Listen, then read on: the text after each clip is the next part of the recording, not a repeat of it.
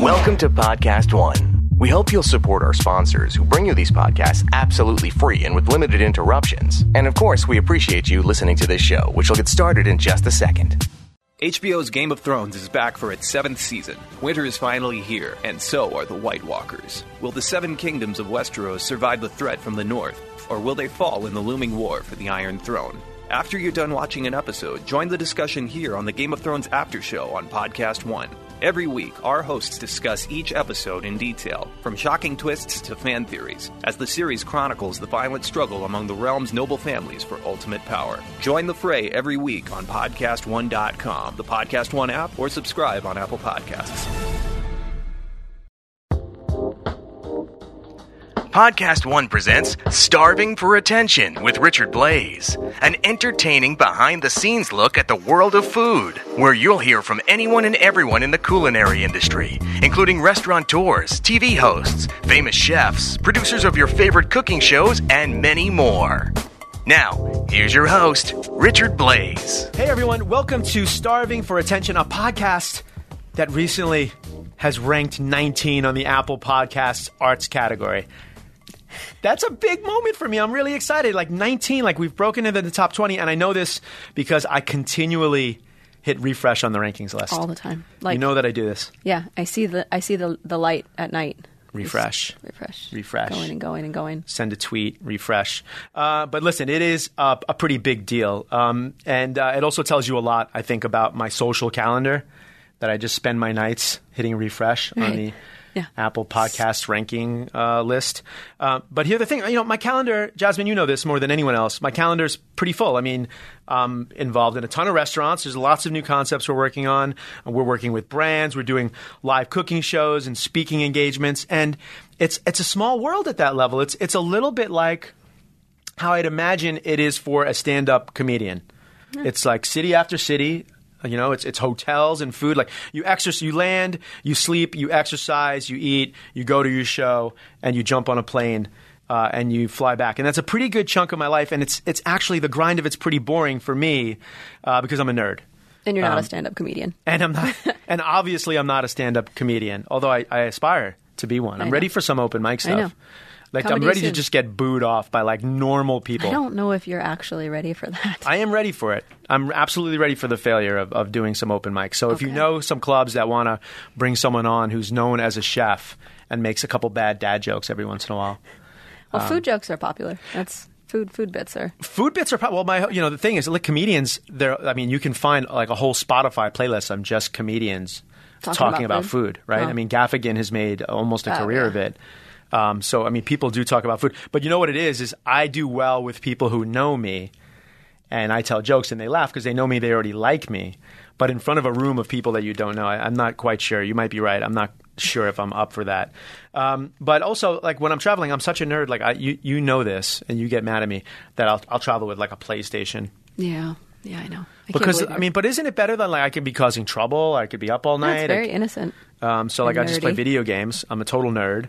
Um, so I travel with a PlayStation, but I also, because I'm a molecular gastronomist, will travel with uh, all my molecular gastronomy ingredients. Right. So I'll often travel with 29 miscellaneous white powders, Yeah. which makes me very In little bags. it makes me very important to TSA. They Yeah. love that, by the way. And now I get my bags get searched every time, every trip now. Just because you have the same Just last name. association. Yeah, I think You're you're, on a the list. list. You're on a list. You're on the molecular gastronomy watch list. yeah, and I'm on the associate. Um, but it's always one of the things like when they're popping up, you know, popping open all of my little containers because I'm a science chef, and I'm like, no, that's Oh, that's no. xanthan gum, that's lecithin. You don't need to taste that. The dogs don't need to come in for Right, that. right. Although the dogs do respond uh, to methyl cellulose, that's an ingredient that usually gets them to stop Hmm. at the TSA desk. So I'm I'm, I'm a nightmare um, at an airport. yeah. Um, well, you got a full pat down the last time we were in an airport. ooh, in front to- of our kids too. Well, because okay, God. I got a full pat down. This happens to me, and here's why. Um, especially when I'm performing or I'm in front of a camera, I wear tight pants because I want to look nice and svelte. Right. And You can't be the only I person wear wearing tight pants. silk underwear as well. Like they're not silk per se, like they're not officially silk, but there's there's there's slippery. Uh-huh. So that I can get my tight jeans on. But one of my pairs of underwear has a little metal button on it. And I always forget on a day that I'm traveling if I'm wearing those underwear, it beeps every time I go through the radar thing. right no, is it radar? crotch. No, the yeah. Uh, X-ray. X-ray, not radar. Something, It yeah. beeps when I go through the X-ray machine, and it's you were there the last time. Oh my god! And you look at the screen. It looked of like you were wearing yellow underwear. Like, it was looked like there was a up. storm system coming through the Ohio River Valley. Like it looked like Doppler radar. Like my whole crotch was just yellow Yeah. squares. It's bad. And to the point where they're like, "Do you want to do this here or do you want to do this Right. inside?" And you're like, well, it's an empty airport. Let's It's an empty right here in front of my family. I've been traveling without my wife for a while. We might as well just do this right here in front of everyone. That's what I'm into.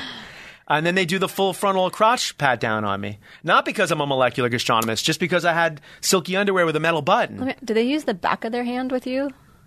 Like with uh, in in your private area, do they use the because The that's what they do with with women. They use the back of their hand. The but pee-pee they area? announce that they're going to use the back of their hand. They tell you they're coming in. They tell you they're coming in. I'm, I'm gonna I'm gonna have to touch you between your legs, and uh, they do with the back of their hand tap on your pee pee a little bit.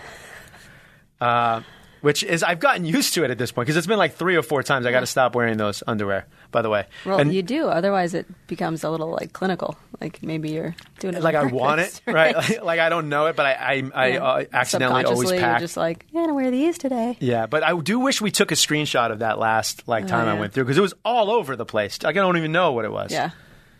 Um, but I do like I, I I- I like the traveling. Also, you know why I like travel. This is weird for a chef to say because I think most people associate airports and airlines with horrible food. Mm.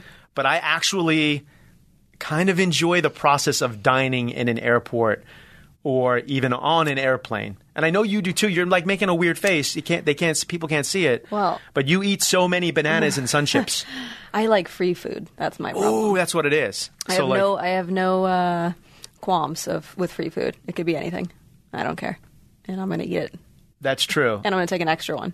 Yeah, So, a lot of people do that with the alcohol on a plane. Yeah. Because if, especially if you're up front, it's all free. It's like, what?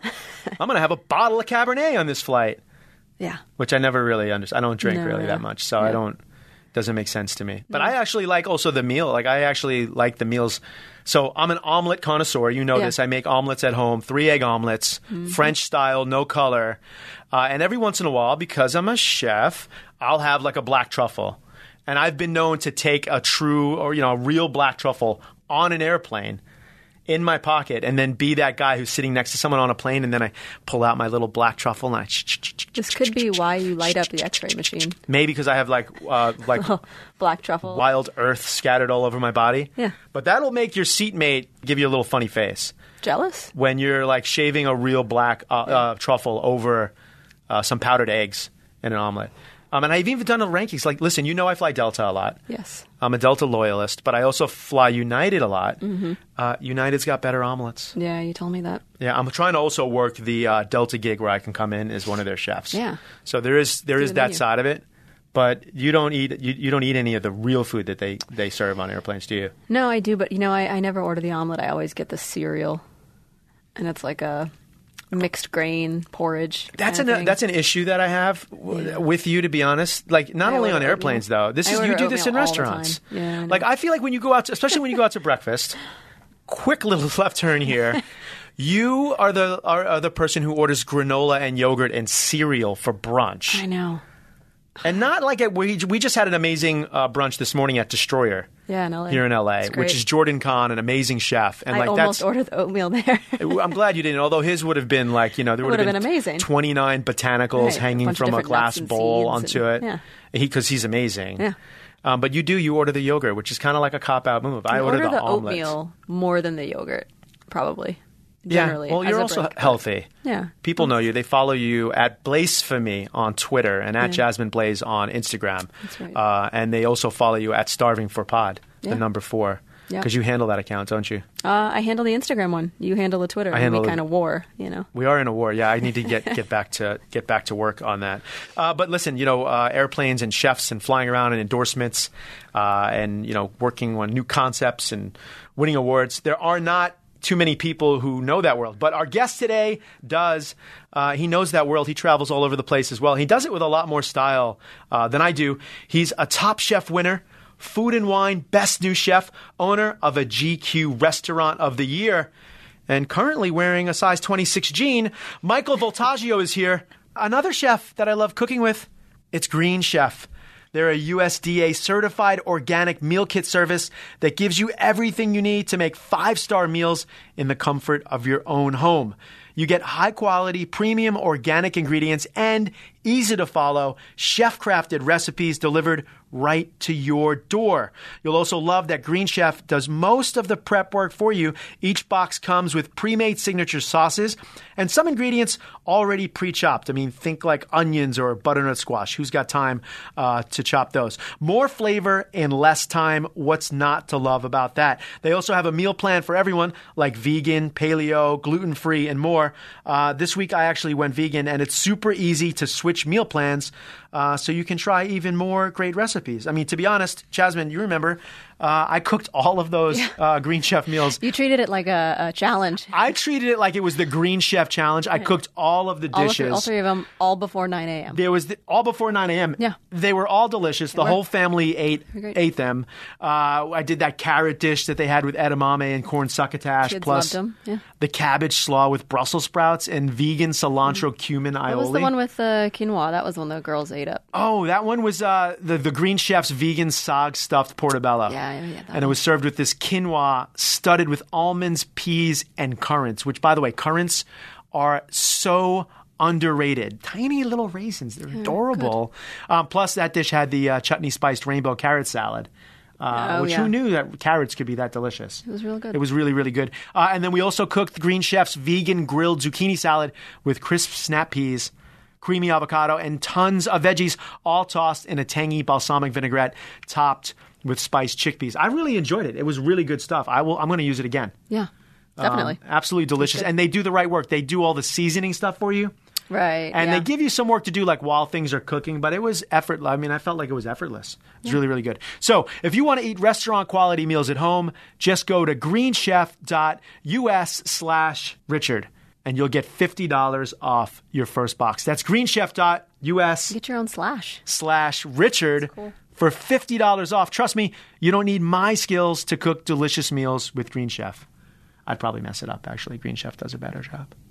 Up next, a new way to earn. Okay, everyone, listen. The protein of the future is here, uh, and it's really small. It reproduces easily, and it's absolutely delicious. That's right, crickets. And farming urban crickets is recruiting now. Do you have a spare broom closet or possibly access to some rooftop space where you could house, let's say, 50 to 90,000 crickets? Uh, it's easy to set up and maintain, and Farming Urban Crickets wants to help you become a farmer, a cricket farmer. All the perks and none of the mess of regular farming. Well, a little mess, but mostly it's just cricket poop. You buy all the supplies, and they'll help you get on your way to cricket farming fame and fortune. And if you visit their website, www.whatthefuc.com, that's Farming Urban Crickets, now using the promo code hashtag starving for pod, they'll throw in 10,000 cricket eggs.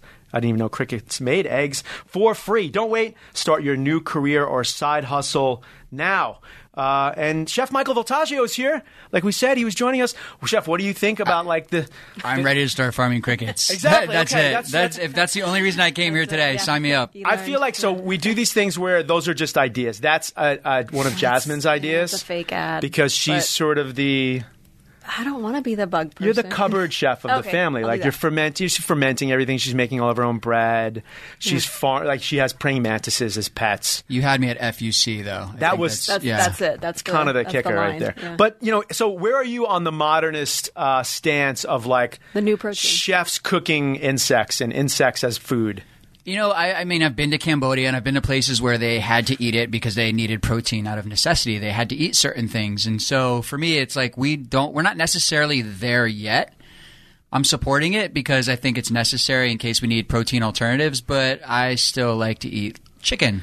Yeah, me too. It kind of grosses me out. We were saying before, it kind of It's a grosses me little out. yeah. There But, you obviously is this ethical sort of worldview of like it is the protein of the future. I would choose pea protein though, if I could. I don't. I mean, I don't know about the differences in. in We What about what about cricket pea?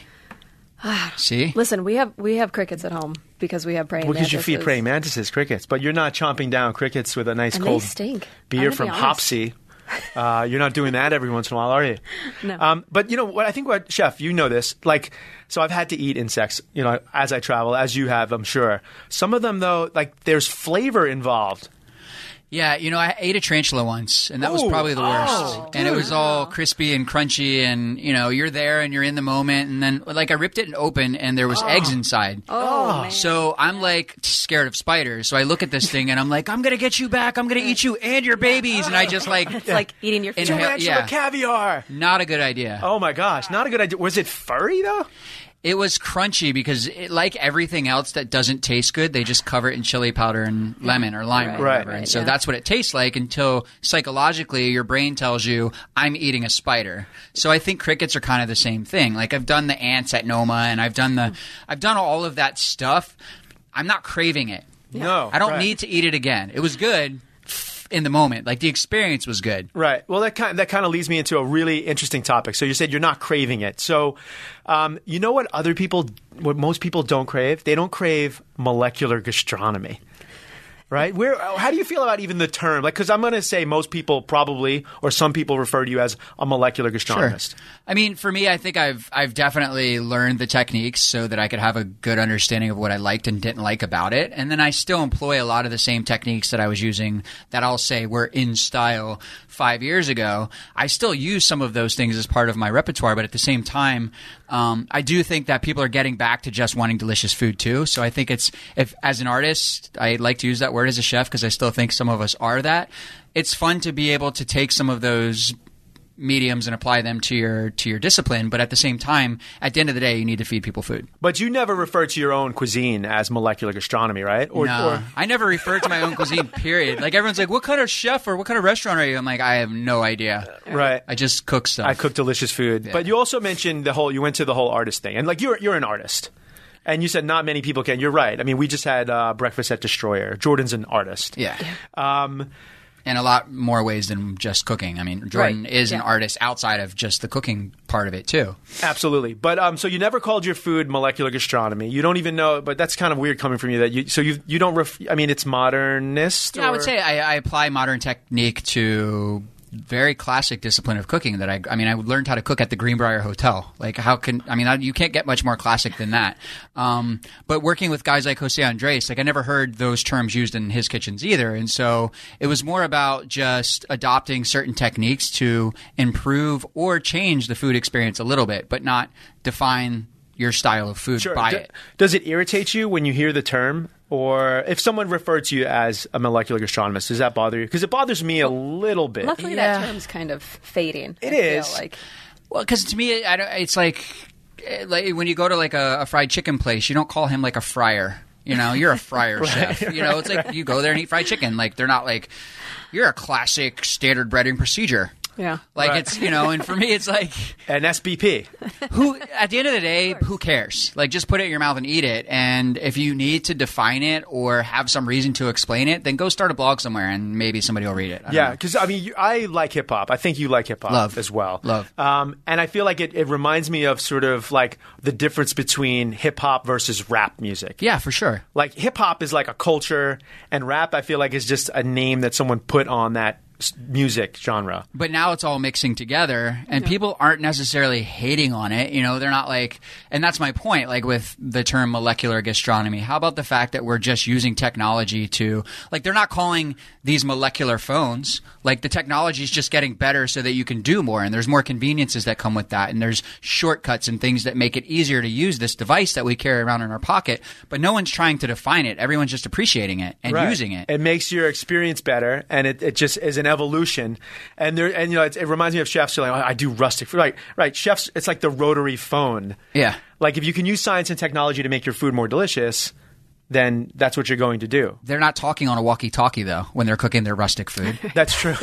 they should. They're not be, though. sending. They're not sending messages in a bottle. I kind of like that though, or, or like yeah, like a pigeon uh, via via Uh, pigeon. carrier pigeon, They yeah. would cook the pigeon. I only I only send people text messages via my pigeon. I kind of like that with the whole texting and driving. I was thinking when you were driving up here, it's like, you know, it'd Are be you old- saying I was texting and driving up here? No, but every once in a while you'll look at your phone. You'll look at your phone. I was like, well, why don't you just take it old school? Just put a book on your lap. I Like, and that, I think that drives home the danger of it uh, a little bit more. Do you feel because you're ultra creative?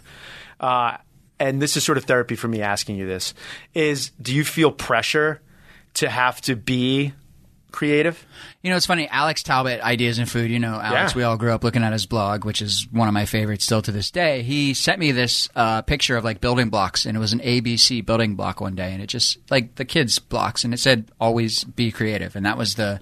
And it doesn't necessarily mean be creative for creative sake. It just means to challenge your brain to think a little bit outside the box. Um, you know, even with a, a grilled cheese sandwich, for instance, you know, the fact that like I use mayonnaise on the outside of the bread instead of butter, and I I didn't create that, but to me, it's a creative solution to pulling out the butter, letting it temper, and then having to or spread it on the bread until you poke a hole all the way through the bread because the butter's so cold, but you're so frustrated and you don't have time because you're such a busy person to spread butter.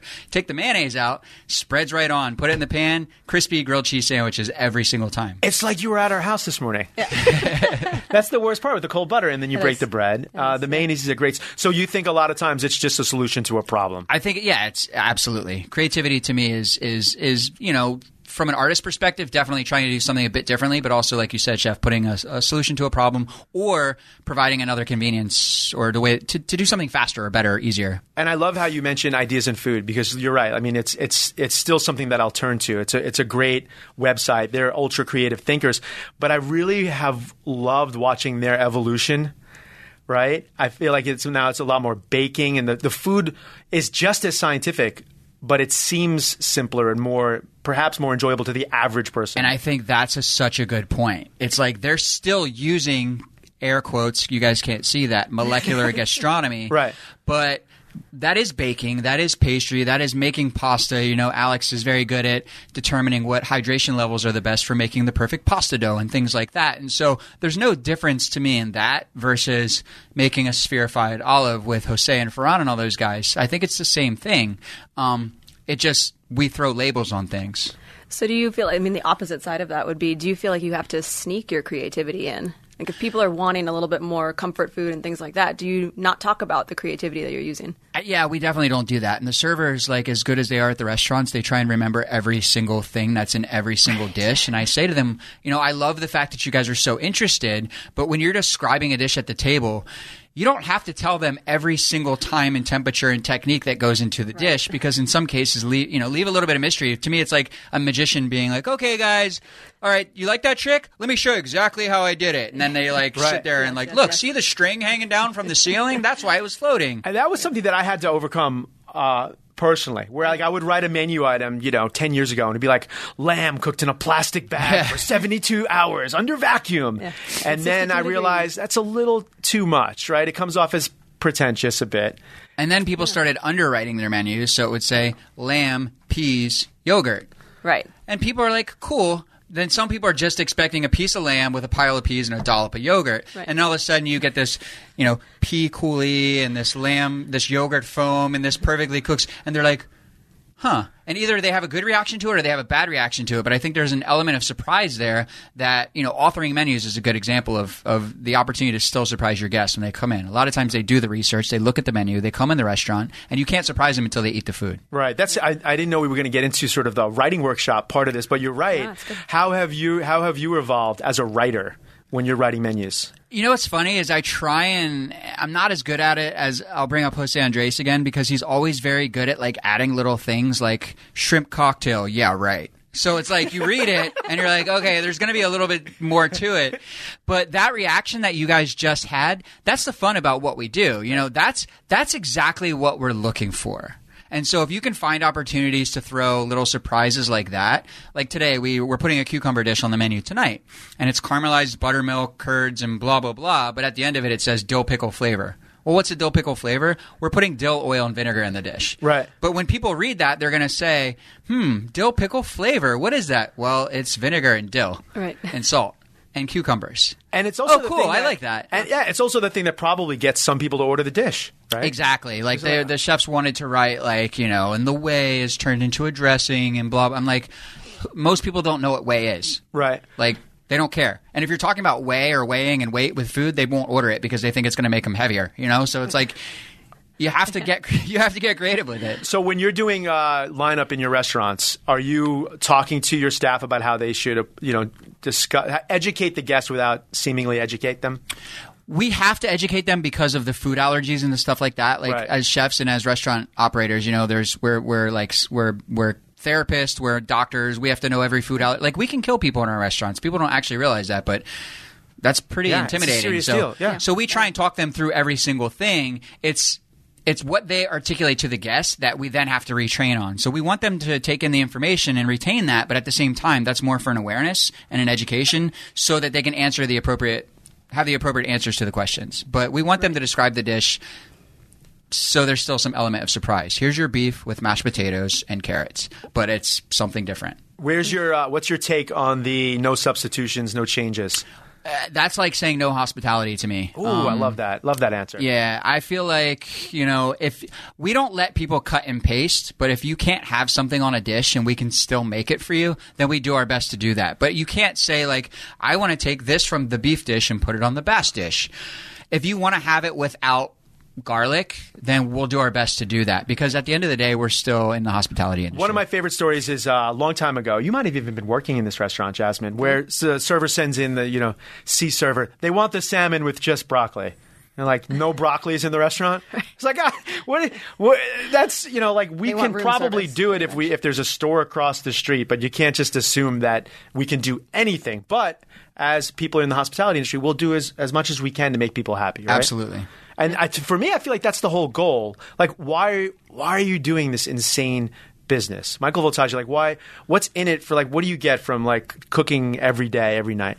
You know, to be honest, I still like the comments from the. I still like the comments from the guests. Like, I still like to hear, hear people say, "Wow, we've not eaten like this before. I had no idea that could happen." Or what my favorite one is is, and I don't get it still, but they say it. We came in here not wanting to have a great experience, but you turned us around. I want to be like, why did you come in here in the first place? Then, like, you came in oh, here to complain. So I like that. So you think now that is because you're super creative, right? So people think they're coming in for an art show and they don't expect dinner, and when they get an art show and dinner, or they expect like me being a like I'm a robot or something, or like I don't care about why they're and and that's not true. Like I grew up working like my first jobs in kitchens were for like like I said the Greenbrier, the Ritz Carlton Hotel Company. Like I learned hospitality before I learned how to cook. Right. And then I mixed those two together, and I found that that discipline of hospitality was equally as important as the discipline of cooking. So that's interesting. Listen, so the Greenbrier, this is also a world-renowned uh, facility. I mean, you're making like it's uh, the corner diner. I mean, it's a pretty amazing place where a lot of chefs go to earn their stripes. Yeah. Um, what made you go from maybe a, a more classical American sort of uh, genre of food to to where you're at now? I saw a French chef cooking. I was working at a Ritz Carlton actually, and the chef in the kitchen next to me was doing the French. It was called the dining room back in the day. There was a grill room and a dining room. I was Right. the chef of the steakhouse and then the French dining room. And I saw his food, and I remember looking at the plates and not being able to identify every ingredient on the plate, but thinking to myself, "Wow, that looks really beautiful." I want to I want to make that. Like I want to make stuff that looks like that.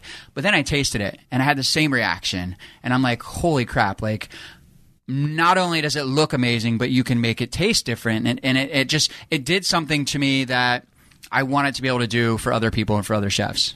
To just continually, just to make them happy. I mean, you're just to- to Surprising, just Right. to surpri- it's surprise. You know, who doesn't want to be surprised? Even people that are like, I don't want a surprise party. Secretly, they're like, I hope they throw me a surprise party. This is true. This is true. Which, by the way, um, for next year, I think Okay. can we do a Um, surprise? Write that Yeah, down. surprise party. Um, taking a break from the Michael Voltaggio interview uh, with something important to say. Uh, in order to feel comfortable that you're getting a fair price, you need pricing context, information that empowers you to feel confident. With TrueCar, you'll see what other people in your local market paid for the car you want. From there, you can connect with a local TrueCar certified dealer and enjoy a more confident car buying experience. That's something that we all want. Using TrueCar, you can easily find the car that you want. TrueCar will show you what other people in your area paid for the car you want. Now, you know what a fair price is, so you can feel extra confident. Once you register, You'll see real pricing on actual inventory, cars that exist. This is competitive pricing offered to you only by a TrueCar certified dealer for an actual vehicle on their lot. It's pricing you'll see before going to a dealership so you can feel confident when you show up. With TrueCar, you can connect with a local certified dealer of your choosing so you can enjoy a quick, easy buying experience. That's something that I definitely want. TrueCar customers are more likely to enjoy a faster buying process when they connect with TrueCar certified dealers. TrueCar users save an average of over $3,000 off MSRP. TrueCars show their customer all of their available incentives before they even arrive at their dealership. That's amazing. Over 3 million cars have been sold to TrueCar users by the TrueCar certified dealer network, and there are over 13,000 TrueCar certified dealers nationwide. When you're ready to buy, visit TrueCar to enjoy a more confident car buying experience. Some features are not available in all states. Hey, have you heard? Podcast One has a whole bunch of awesome new shows filled with big names that are waiting for you on our brand new, amazing app. This one's a game changer. There's Norman Lear talking to Amy Poehler, Julia Louis Dreyfus, and Charles Barkley. Geffen Playhouse Unscripted with Bryan Cranston, Josh Gad, and soon Neil Patrick Harris. Nice. OC Real Housewife Heather Dubrow's World. Lady Gang's Three Mimosa Podcast with Lea Michele, Nelly Furtado, Elle King, and more. Plus, every episode of The Adam Carolla Show, Dan Patrick, and Rich Eisen. And if you like what happens in the ring, we've got Steve Austin, Chris Jericho, Chael Sonnen, and a whole bunch more. So download our one of a kind new app and see for yourself. Go to the App Store, Google Play, or download it now at podcastone.com. You're listening to Starving for Attention with Richard Blais. Listen, everyone knows also you're a Top Chef winner, right? And you strike me uh, as the chef, the type of chef who who probably would be like, you know, it's not for me. I don't want to go on. I don't want to go compete. That's not what it's about. I'm about you know doing my my food here in my restaurant. What what made you go on Top Chef? I wanted to do something in cooking. Like I wanted to bridge that gap between chefs and chefs that play chefs on TV. And I think like when you were involved in it, there's a handful of guys I think and girls that were Stephanie involved in that show and in shows like that show that I think brought some chef credibility to that type of competition show. And I think guys like you, myself, and my brother, and I mean, I don't want to name the whole list of people, Kristen. I thought That's about it. I, yeah, really, Stephanie. Um, brought a, a, a sense of, of, of th- there were chefs that were competing as opposed to people that wanted to be on television. And I think that if you approach that exercise as a cooking competition, then you're there for the right reasons. And I wanted to compete. Like I wanted to be in a cooking competition. So where did that come from? The sports, or where did the competitive drive come from? Yeah, I mean, I played sports growing up, but at the same time, I think that I always in my head wanted to also. This is the other side of it, and I just I'm going to contradict myself in the same sentence. I wanted to do something that reached a lot of people. I wanted to entertain somehow, and I loved creative writing when I was a kid. I used to write poems and stories and the weird random stuff, and then I don't know. I found like I think that the fact that chefs have a bigger platform to do more gets us from the back of the house into the front of the house. Like we were the guys that they hid behind the wall, and we were the weirdos that no one ever knew anything about. And then they wanted us to come stand tableside and talk to people. And all of a sudden, it was like no one could do that. They're like, okay, yeah, hurry up and get away from my table. You're making me feel awkward. And now it's like, come speak to the entire world on our oh. TVs. And it's like Right. chefs that can do that and get a chance to get out there and use that platform. I think it's a huge opportunity. So right off the bat, when you got the ask or, or they asked you to do it, you you, you knew you were going to do it right right away. I well, Marcel was my sous chef at Bazaar. That's right, that's right. And I was kind of like you know, like busting his balls a little bit about it in service, and I'm like, you know, uh, blah blah blah, and make not making fun of it, but just sort of questioning the process. And he's like, well, if you think it's so easy or whatever, why don't you go do it? I'm like, I will. And I'm gonna win, and like that was it. But then the whole thing spiraled into like the Beard nominations, and my brother and I had both gotten nominated for the same category in the same year. So then they call and they're like, "Hey, you got a brother, right?" Like, Oh, so was the casting? Do you think it went that way, where it was uh, like, did they ask you or Brian first, or it was a package deal the whole time, or how does that? No, they. So I I got onto the show, uh, or they were interested in me, but during that process, inquired about my brother, and all I did was give his contact information, and then we never spoke about it like together Right. about it after that. Like they did their thing, and we showed up. It's not like oh I didn't know my brother was going to be there, Sure, but sure. when I got you know it was like. They casted him separately of me. They casted me separately of him, and together we just ended up in the same cooking competition. Now, um, you know your brother's food, of course, right? Yeah. Uh, so going into it, did you know like this was? Did you see sort of the casting behind it, like it's brother versus brother the whole way here? Sort of, yeah. But then when I arrived and I saw like Kevin Gillespie and Jen and like there was other there were like Mike Isabella there was other serious chefs there. I mean- so I'm like I honestly I'm like shit, this is can I say that? Yeah, Yeah, let's do yeah. whatever you want. I, you know, I'm like I'm like, this is going to be harder than I thought. You know, at the at first, I just kind of wanted to come and show off and like cook and win a competition, and now it's like, oh crap, this is really going to be a competition. Yeah, I mean, I, I think it's e- you know even with my slight personal bias, it's hard to say that your season of Top Chef wasn't the deepest deep, talent yeah. pool Yeah. in all of the seasons, uh, and not like you said, not just because of you and your brother, but because of. Uh, Well, I think every se- like your season, eh, there was probably two or three people Right. that, that were good. I think we we probably had a half a dozen that were like serious competitors. Truly, And- I mean, some Yeah. of the people who didn't even probably get you know Place, more than yeah. halfway. That Yeah. I think there were a, a bunch of really talented chefs for sure. season. And that that's a part of it that like I was like, oh man, like I thought I was going to be competing with myself. I didn't think I was going to be there to compete with all these other people too. Right now, um, you know, again, I, knowing the Top Chef world quite well, I know that it's a show with incredible integrity. But did you ever feel like it was sort of trying to set it up as the the good brother versus the bad brother, or or, or I mean, or- of course, you know, anytime you leave it in the faith of post production, Right, right. editing, or whatever, you never, you know, it's like I like to tell a story. Like if I say that I don't like dogs that bark. Or- right? they can cut it at dogs. So now all of a sudden you're the guy that doesn't like don't dogs. like dogs, I don't dude. like dogs. and you're like, wait a second, I said dogs that bark, and it's like, and they're so good at building that story. Um, like I tell people all the time, it's like my brother was actually the mean one when we were there. They just decided that I was going to be the guy. Right. So Yeah. Well, I mean, until you told us that you were sort of afraid of spiders, I mean, you you you have the look where you could be like, you know, the dark side. Oh, dude, I'm I'm terrified of spiders. Like, and and like I'm the one like in the house in the dark. Like it's like, what was that noise? Go check it out. Like, you know what I mean? Like I'm gonna stay here and protect the bedroom. Yeah. Um, Now it ends up going down. It, it uh, obviously went all the way down to you and your brother, Yeah. and that's got to be. There's got to be some like emotions that go into that outside of the fact that I know the emotions of just being up there, winning or losing. I think we wanted it. We wanted it to be that. We Right. didn't know that it was going to be that, and we weren't prepared for it. I think when it happened, and I think the the you know the thing I'll say is that I do believe that he's a better technician than I am. Um, so I think together we would have made a really good competitor. Oh, sure. But because he's really really good at everything, and I have a tendency to be a little bit more creative, but probably a little less. Uh, I don't want to say precise as he is, but Brian Brian is just a good technician. Yeah, it would be unfair if the Voltaggio brothers combined to be one robot. Like that would be like a little Totally. unfair. That's like, Like a transform. Voltron? That's like a yeah horrible transformer for other competitors. for other competitors. Um, so I have the question li- listed here just as the brother thing. Ha- I mean, is it? Are there? What are the pros and cons of the fact that you have this amazingly talented brother? You guys get, you know. So I have the question li- listed here just as the brother thing. Ha- I mean, is it? Are there? What are the pros and cons of the fact that you have this amazingly talented brother? You guys get, you know, linked together a lot, but you're also separate people, and and your food's a little different. I'll start with the con. The con at first was this competitive thing that we had with each other up until a certain point. And so he did, there was this jealousy. If he won something, I was jealous. If I won something, he was jealous. And there was, it was almost this like secret desire for the other one to fail. Mm-hmm. And then we got over that and became grown ups and said, why don't we start working together?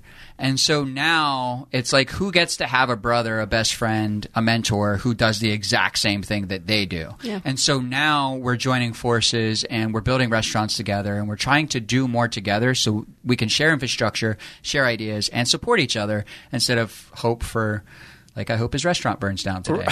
right. Um, you know what? And, and I will say this just as a fan, like you can see that now. So like we just did uh, Bottle Rock together. I didn't get a chance to stay for your show, but I saw like the highlights, and it's you and your brother like hopping around like. Beastie Boy style with House of Pain on stage, Jumping which I was around in a barrel of In a grapes, barrel of grapes. to Right. jump around. which is really fun. And like so, obviously, I, you guys have sort of embraced you know the angle. If Getting my brother out there was probably That's one of my was gonna biggest say. Okay. accomplishments Yeah, ever. right. But then watching him do it and seeing how much It's fun he fun. had, I'm Right. like, yes. But Everlast was the hardest one to convince. He's like, I'm not really feeling that. And right all the way up until right before we went on stage, I Right. remember saying to him, Understand, I'm such a huge fan of yours. Like, I promise this is going to be cool. And then we got out there and it was like, bah, bah, bah, bah. And then Brian and I are stomping grapes to jump around. That was a crazy show. awesome. Yeah, Yeah. It And, was it's- and you're one in a giant best stock pot, ever. right, or something like that. They were in wine barrels, yeah. They Yeah. were wine barrels Oh, full that's of right. grapes. and Yeah, yeah.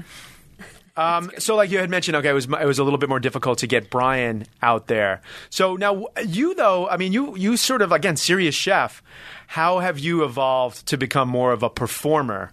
Than just the chef, because that's part of it. You know, I would say the same thing to you, honestly. Yeah. And I studied guys like you and, and other people that transitioned from being the introverted sort of artist to to recognizing that it's it's learning another skill set. So to me, it's not unlike cooking. I wasn't good at television, and to be honest, chef, I didn't. You weren't great at it either in the beginning. yeah, dude. and so I feel like for guys like us, it's the need to be good at whatever we're doing. Hmm. And so when I wasn't good at it, and everyone was saying like, "Oh, you're you know, you're too serious, or you're too this," or I'm like, I'm really not. And so when I when I saw how bad at it that I actually was, I was determined to want to be good at it from like a skill set point of view. It comes back to the competitive thing. You're exactly right. This is really like therapy right now for me Yeah. because you are, you realize, I remember being the chef who would go out to lineup and would tell my, and this was years and years ago when it was like Emeril Live, and be like, you know, these guys with their names on their jackets in their shows and they go bam and they throw down, they're not real chefs. And then, like, it's funny now because that's how people feel about me. Um, but it's hard to do that to perform like an Emeril or even a Rachael Ray, Guy Fieri, all of these people who sometimes get a little shit right for being great performers. Um, that's a skill set. Because I feel like the people that knew that because you're now introduced to a lot of people really fast. So then that's immediately what they know you as, but they didn't know you before that. And that's the part that I want to challenge the people that say, like, if you, th- uh, Emeril's a good example. He wasn't really good at TV when he first started out. Right. And then he just stayed at it, stayed at it, stayed at it. And then all of a sudden he got good at it. And now he's great at it. But, um, yeah, I, you're right, Chef. I think it's just a matter of, of the, t- the determination of wanting to do something better, but also look at all the opportunities that we're given. And I'm not just talking about like the money that we can make or the projects we get to do or the famous people we get to hang out with or whatever. I'm talking about like, look at all the good we do for charities and stuff like that. Right. You don't like people show up to these events because guys and girls like us that have done these things in entertainment are going to be there. And then they buy these high price tickets to come and see us. And then all of a sudden that money and all that work and all that stuff it's doing good. Like it's doing real it's doing really good stuff for Power. people. Yeah, it's powerful. Um, so doing good for people. Speaking of that, now you're on sort of the other side where you're you're a mentor, you're a teacher, and you're you might be the only you're, you won Top Chef like we said, but then you also one of your old sous chefs then came on Top Chef and won. Mei, Three- Mei three of Lin. them. Yeah. Three of them. Really? Yeah, So- Hung, Hung, Kevin Sbraga, and Mei. Right. Okay. So, oh wow. So this is even a deeper question Yeah, than so I when thought. you talk about family trees, like a so, chef family like tree. you actually have your own family tree. Like you're the top of the, like you're the roots of the tree. Um, what is the that, that? That's a lot of Well, pressure. if, that's you, a if, you, pressure. if you cut off his tree, I mean, because he mentioned Jose Andres. Well, of like, course. If you cut off his tree, start a new tree. underground. yes. They might be the truffles of that tree.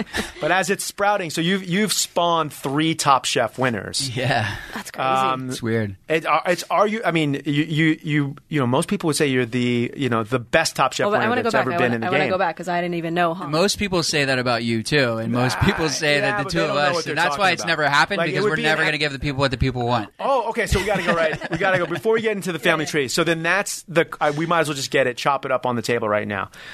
Will there ever be a Top Chef Champions League where it's a season of only people who have won? And in all fairness, I'm getting goosebumps because that's my competitive drive saying that. What do you think? What ha- could it happen? I think it, the, I'm sure that there's people that want it to happen, and I'm sure the discussions happened. It's just, I mean, that's a really busy group of people too, and to take them away from all the stuff they're doing right now to force that, it might have to be like a hybrid situation. But I think it could be cool for sure. It could be cool, but it would like a lot of people. Like I've lost already, so like my ego is like I'm I'm used to it being bruised. But for a lot of people, it would be tough because again, I mean, yeah, first uh, time. everyone's a champion until the end of that season. right. Well, and as soon as you go into something like that, then you're you're not a, a winner anymore, right? If you, I- if you well, don't no, I, I feel it. like it's different because again, I'm a different perspective because I won and lost. But it's like a championship in a sport. Once you win, you're always a Super Bowl champion. For sure. And I think as long as, but again, there's egos involved and there's, I mean, Right. our feelings going to be, I don't know. I don't know if I could win. I don't know. I'd be. You'd be the favorite. You could, dude. Vegas way. would have you at like, it- I mean, two one. Like you'd be the top. You'd be the absolute favorite. There's no question about it. Yeah. Um, and I say that with my ego like sp- pouring out of my mouth right now. I would say the same for you. So. Uh, well, you're you're just being you're, you're being kind, but then you'd have to go up against these chefs that you trained, Hung, Kevin, and Mei Lin, and what you would just I mean that would be a little that would be a nice little side story if that season ever happened. yeah, and I, th- I don't know. I think it's more fun to talk about it than actually go through it. I think you're right. I think you're right. I think it's better. It sort of goes back to like the baseballs. Like, what if Barry Bonds and Babe Ruth played That's the just- same yeah, it's season? like getting all the old people together. It's Yeah. like we could just spar a little. That'd be okay. I don't want to get hurt though. a charity fight, yeah, um, a, a wrestling match, uh, perhaps. Um, so, family tree though. So, do you feel like that's a responsibility now? That like when someone comes to work with you, do they? I guess what I'm saying, do people have aspirations like, hey, I want to work for you. I want to win Top Chef.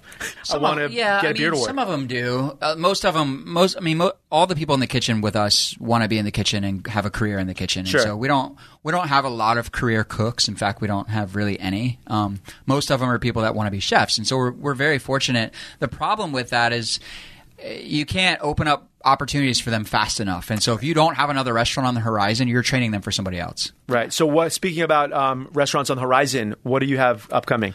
Brian and I have a huge restaurant, huge I say because it's 11,000 square feet, give or take, in Miami, uh, opening in November. Oh, we were gonna ask about called that. Monger. Yeah. Monger, right? Yeah, that um, that is a cool project because we're building a kitchen basically for every station. So the vegetable kitchen will have stuff for cooking and making, like there'll be a cold pressed juicer in the vegetable kitchen. Right. The meat station has wood burning grill. The there's a there's a wood burning oven that we've yet to determine exactly what's going to be used. The word pizza's been thrown out, but we're not really pizza chefs, so I'm sure it'll become more of like a breads and spreads type thing. But Right. so every station is being designed for the ingredient that'll come out of it. And so when you order from the menu, order that way too. Are they separate? Are the come from- kitchens separated physically in the space? they're separated but joined, and then they meet at a pass in the middle that has a hallway. And so that's also the same hallway that the guests enter the restaurant through. Mm. So they walk through and see all of this craziness going on. And so it's you you order your food like you shop in a grocery store. Like I'll have the sweet potatoes with the with the short rib, but they're going to come out you know that sort of small plate kind of thing, but not small plates, just food that hits the middle of the table and you eat it like you're sitting around eating with your family. You know, and Brian and I are family, and so when we go out to eat as chefs, we order 10 different dishes and we all pass them around the table and share them. We still want to create that same sort of thing. I'm wondering if, like, I'm lo- I'm thinking about what that contract looks like for you and your brother. so, is it one of those things where you could just like, one of us will be here two days uh, a quarter or whatever it is? Well, that is the good part of it is these these deals that we do we we get to split the the duties and so that's always That's good nice. Yeah, back to the brother thing. I think that to me is the most like appealing thing. Like when I saw your your name on the on the set list for like Bottle Rock, and it's like the Voltaggio brother. Like it's just it just. Sounds, I wish he was a manager though. It'd be a lot better if he was like because we're still not good at like keeping that role filled. You know, it's Right. like we need. I think every like if you look at like Will and uh, Daniel from Eleven Madison, Yeah. Nomad, and all that, they're like. No one can mess with those dudes. Like those guys, it's like the best front of the house guy and the best back of the house guy tackling Right. the industry right now. And it's like we're still looking for like that. So is it because of the con like the contrast of their positions? One's in the front of the house, one's in the back of the house. It's like you have a chef in the front, and a chef in the back, a partner in the front, a partner in the back. And I think it's it, you know that's the one thing that we're probably not missing, but trying to foster with the people that we have now and identify exactly. who Has, that has anyone tried be. to like create that? Like, have you ever had a manager? Because I'm thinking like there's a certain like boy band element of it. It's like, well, you know, it'd be great if one of you did really simple, simple rustic food, and then you do modern food, and then you shave your head, you have long hair. Like, Right, has anyone tried like, to a pressure manipulate the to brand? Differentiate yourself. I think it allows us to cover more ground, and that's what it does. For instance, like Volt right now, Brian's flagship. Right. Two of my old chefs from ink. are there working for Brian. So, and vice versa. So now we share a lot of staff and send them back and forth to each other, and that, we found that to be beneficial because there's certain things that happens in Brian's kitchen that I want to learn, but I'm not going to go like stage at Brian's restaurant. Right. So if I can hire one of his guys, they can come and learn what I'm doing, and then send send him one of mine, and they can he can learn sort of what we're doing. Uh, We're sharing everything, and to me, that's the number one thing I think that's cool about the industry now is that like people stopped keeping recipes as secrets. Like we're all sharing everything, and I think that's awesome because it's just getting better and better and better. And by the way, if you don't give them the recipe, they're going to go find it on the internet somewhere eventually. Anyway, Well, now, right? Like I, I even remember because I'm old, but like actually working at the French Laundry before there was a French Laundry cookbook, and like that moleskin was coveted. Yeah. And then like the book comes out a year later, and you're like, oh man, what did I? I, just I spent so have much- old thumb drives of photographs of people's notebooks from other restaurants. That's That's, how like espionage. that's how we all used, yeah we used to trade recipes. We're like, oh, Right. you work at this restaurant? Cool. I'll trade you a couple French laundry recipes for a couple Charlie Trotter recipes. I'll meet you on the corner of 49th. it was like that though. Moleskins. Yeah. Internet. Listen, uh, here's something that we we like to have. Uh, well, no, actually, I was just reali- I was realizing this. If you have trouble with just one brother, you could throw me into the mix because I think I've shared this with you and Brian before. Every once in a while, I'll be at an event, and because we live in the same world, whatever Yeah. the the average Top Chef fan will be like, "Oh, what's your brother up to?" I don't have a brother, so like I know that like We got to to get you some tattoos. I- I'm like, and I, I'm like the third brother sometimes, and I think like we could work that, like almost like the Wal- Wahlbergs, right? Yeah, the Where it's like, like you guys are the two brother. famous ones, and I'm like the guy running the burger spot. But like we could kind of, we should come up with some sort of parody where it's well, like, Brian and I, we could be like Casey and Ben Affleck, and you could be Matt Damon. Oh, okay, There well, it we could do that. There, where, where they, The people just yeah. even might just think we're related. They just assume. we work together yeah. a lot. Yeah, totally. Um, I think that would work though. I think we. I'd have to figure out like what my angle is though. I don't know if I'm cool enough to be to be uh, to be honest. Um, Michael, listen. Uh, wh- one, we want you to come back first of all, For sure. And I think we're going to ask Brian to come back, and then we should do one with both of you. Yeah, he's going to be here next week, actually. Oh, really? Okay. Well, maybe we can for set you something stalkers up. out there. For you stalkers, Brian Voltaggio is going to be in the Los In Los Angeles, area. Uh, follow his In Twitter. Laurel Canyon. um, he's, he keeps his GPS on for all of those looking to find him. Uh, we like to play a couple little games near the end of the pod, uh, and this one is uh, special for you uh, and your brother Brian. Uh, this game is called Voltaggio Bros versus. Okay. We actually pitched this already, so this is just This is, this is also yeah, It's a surprise to me, It's, so it's, it's let- an I'm idea, ready. right? No, you have no idea that this happened, but we have polled uh, some of our avid fans and listeners, and we've created these challenges, these um, sort of surreal challenges that might happen between you and your brother versus other famous brothers. And I want you to let us know if you think you guys would win the specific challenge. So the first challenge is the Voltaggio brothers versus the Property Brothers. They have a show on HGTV. They, they remodel houses. And the challenge is remodeling a kitchen. Who would win the challenge? Voltaggio Brothers versus Property Brothers. Oh man, Brian's remodeling his own kitchen himself right now. Uh, I designed mine. Himself, You know, Property Brothers. We'd have a good, I think, collaboration though. We'd design it and they'd build it. Um, our viewers said it would be a tie. Wow. Yeah, because So, they must know I kinda said the same Yeah. thing. Yeah, they must know that he's. Um, and then our viewers also suggested that it should go to a dance off Right. in the, in the effect of a tie. Yeah. And then I, you know, They to would be win. honest, I've seen you. They- they would win. They would win. I've seen you at the Spasmatic show in uh, Aspen. That's Uh, just you- me being free. All right, but we'll, we'll leave it at a tie. Uh, next one. This one's going to require a little bit of backstory. Um, it's the Voltaggio brothers versus the Potash twins. Ooh. Now, the Potash twins are jazz musicians who roll in the Andrew Zimmern clique. Yeah. Yeah. Like a hip hop group. squad, They just yeah. roll with Andrew Zimmern. Uh, so they're like classical jazz musicians. They're awesome kids. They're young. But listen, the competition is Voltaggio brothers versus Potash twins in backyard wrestling. Ooh. Ooh, backyard You wrestling. know, I just spent some time with those guys in Aspen. Cool guys. Brian and I would take them. Yeah, I think you got them on reach. Uh, listen, you got them on reach, perhaps. Everyone agrees. Yeah, everyone agrees. Although that's one I actually kind of want to set up. I would rather Brian and I have one each on our shoulders and have like the chicken, fight, thing going on. Oh, geez, Oh, that's what we ooh. set up. Yeah, like a mashup. Oh, I I'll like- take one, he takes the other. I kind of like just- that. And so you're on top of Brian's shoulders then? No, no, no. No, no. We'll take. We'll split. split the Potash twins. Split them up. And the, so, okay, wow. So you got the Potash Totally. brothers on your shoulders. Yeah. I like that. I'm going to put that in the treatment. I think, yeah, and, and we do that one in a pool in Vegas. Yeah, we could sell tickets to that. All right, next one. This one's tough. Uh, Voltaggio brothers versus Luke and Owen Wilson in improv. In improv on stage. Ooh, I got to give that one to the Wilson brothers. This one is going to the Wilson brothers. Uh, and one of our viewers said only because they saw Brian's acting in the Thanksgiving special. I don't know what that means, but they think that's the only reason why Luke and Owen will win the improv battle. Uh, okay, next one. This is one of my personal favorites because I'm a big sports guy. Voltaggio brothers versus the Manning brothers mm. in the challenge of overall success. Oh, Manning Oh my brothers, gosh. for sure. Oh, dude. Okay, so you're saying I don't think anyone brothers. can even touch those guys right now. Listen, I haven't mean- they both won the Super Bowl? That's true. That's true. Uh, Peyton Manning is heading to the Hall of Fame. There's no question about it. Um, our viewers, though, they said the Voltaggio brothers are winning this one. They're not sports fans They're at not all. sports fans, perhaps, Lee, here on Starving for uh, Attention. Uh, they're saying Eli is bringing down the, the, the ratings on the Manning's brothers side.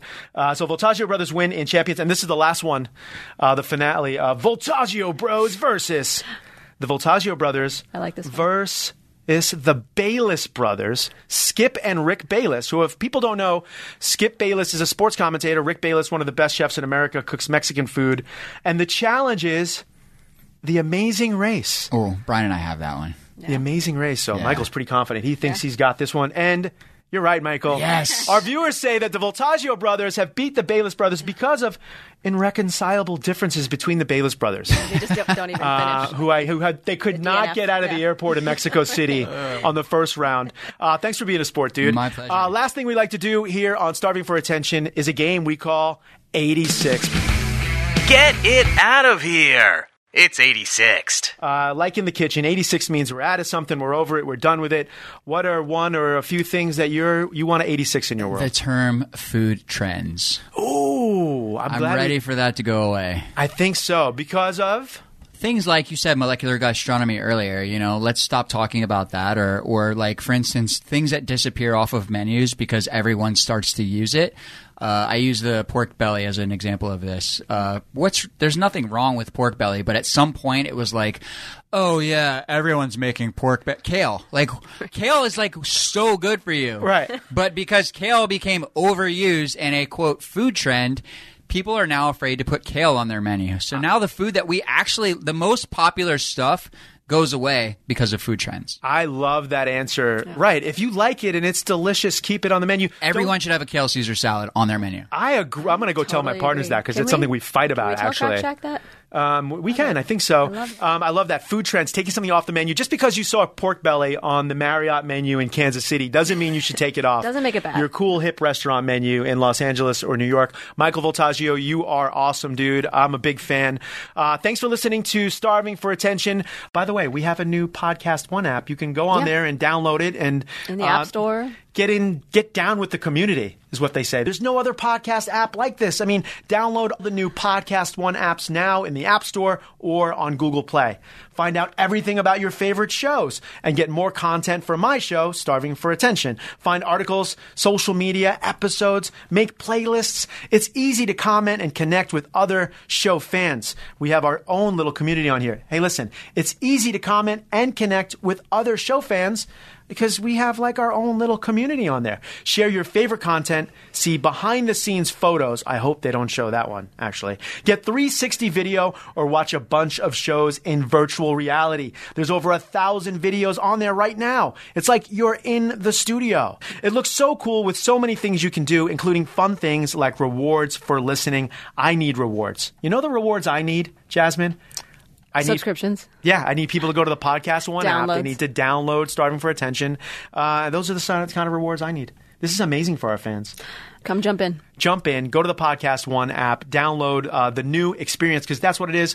Uh, you can find us on Apple Podcasts. When you do go there, make sure that you subscribe and rate us because uh, the higher our ranking, the more episodes we'll be able to produce. And then I can convince superhero chefs like Michael Voltaggio uh, to come visit us.